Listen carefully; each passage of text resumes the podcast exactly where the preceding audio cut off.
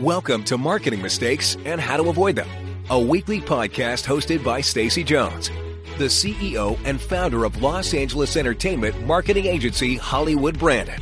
Join Stacy and learn from her 20 years of experience as she shares top-notch advice on marketing best practices for brands and walks you through how to leverage entertainment content and influencer partnerships to increase your brand's overall consumer engagement and most importantly, your sales. And now, here's your host, Stacy Jones.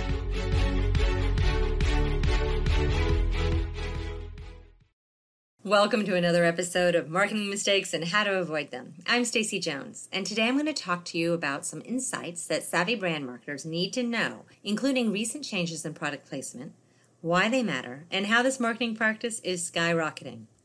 I recently was interviewed by the Association of National Advertisers writer David Ward, where he discusses the benefit of product placement in the article Product Placement Landing Stronger Marketing Punch.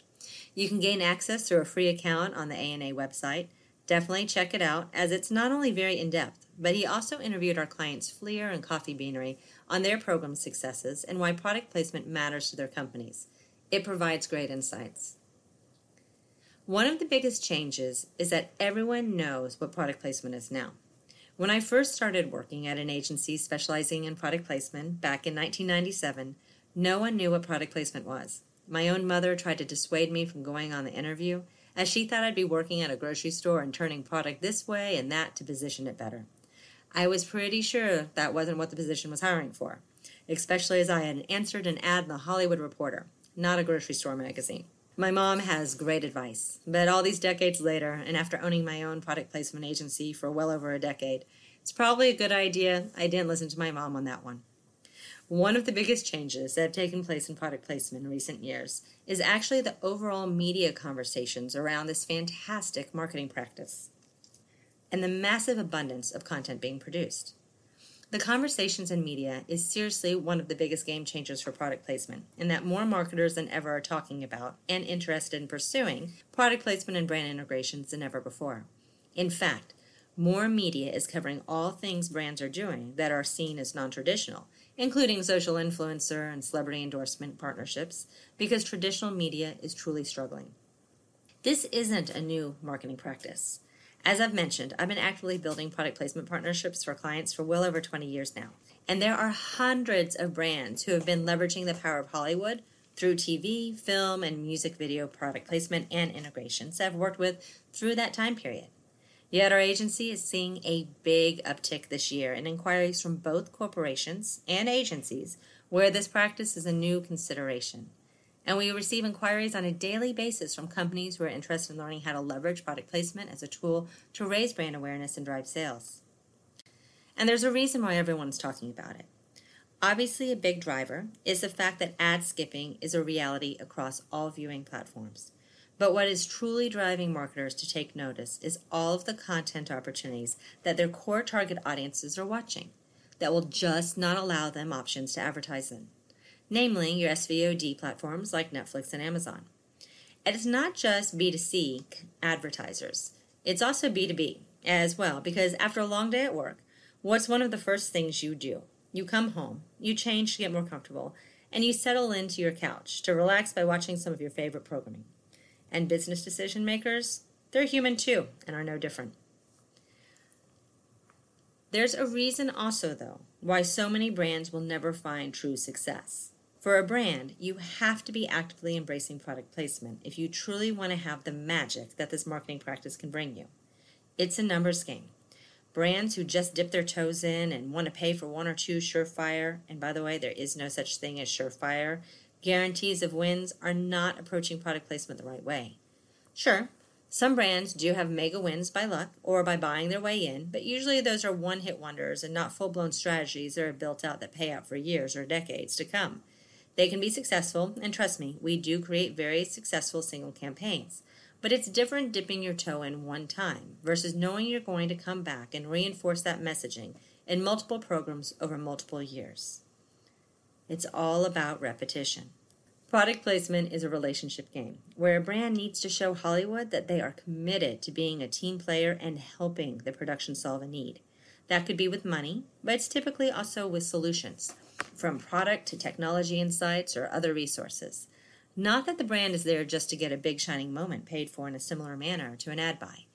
It just doesn't work well that way. And it's why many brands who pay a lot of money to be in a single film or TV show aren't ultimately happy with their end all result.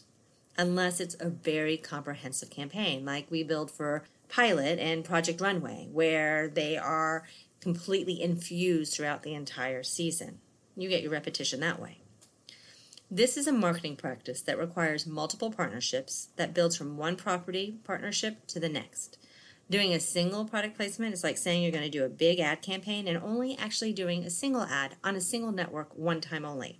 Sure, that can work to a degree for a brand with the Super Bowl, but it's the rinse and repeat that gets the viewer's attention in the long haul. And who actually gets paid the big bucks is the driver here about what makes product placement successful or not. You have to know that the producer possibly may get the money a brand offers, but very often it's just the network or studio who are the ones getting the money. And that means the production really could not care less about fee based deals, so they turn them down as they are a pain to have to incorporate into their production. They just care about creating the best content they can. The people who are actually in charge of bringing and building the story, the set, the props, the whole production to life, they don't see a dime of the money from the brand. And these are the people who can make unbelievable things happen for your brand. They have budgets they have to keep within. And brands who loan their product to have the production help offset costs where the dollars can be spent in other places, making the content even better, that's their win. And that's how you can win too. On the flip side of that, productions who have lower budgets and are independent, who don't have a distribution partner yet, are often super hungry for fee based brand deals because for them, every dollar counts. We typically don't encourage our clients to work with productions that are not fully financed. It's too risky. But if the production is an independent, it has at least one cast member who is well recognized, then it's totally worth it for a brand. Someone is going to pick it up, or it will be sold to Netflix or Amazon or some other platform where there will be eyeballs.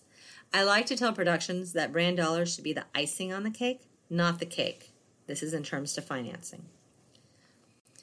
If you've ever wondered how a comprehensive product placement program works, or if you want to know how to create a promotional partnership strategy with a movie partner, then make sure you visit our website's content library and download our Product Placement and Promotion 101 ebook, which will help you learn how to implement this marketing practice for your brand.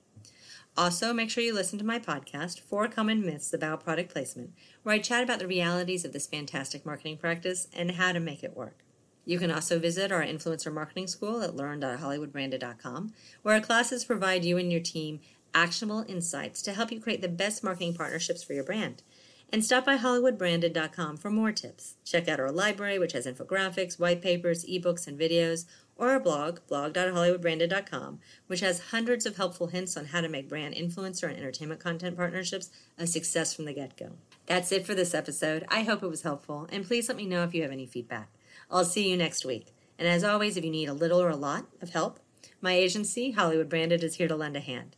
If you would leave a review or any questions I can address in the future, I'd really appreciate it, as your feedback helps me know my advice is valuable and interesting to you.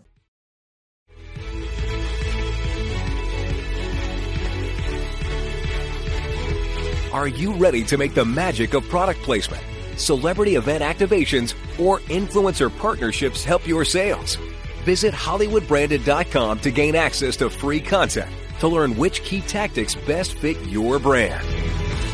You'll find surveys, webinars, daily blogs, ebooks, and guides, all created to make sure you have access to the best possible marketing practices. Don't forget to join Stacy Jones for our next podcast conversation about marketing mistakes and how to avoid them. Let's make that entertainment marketing magic happen for you.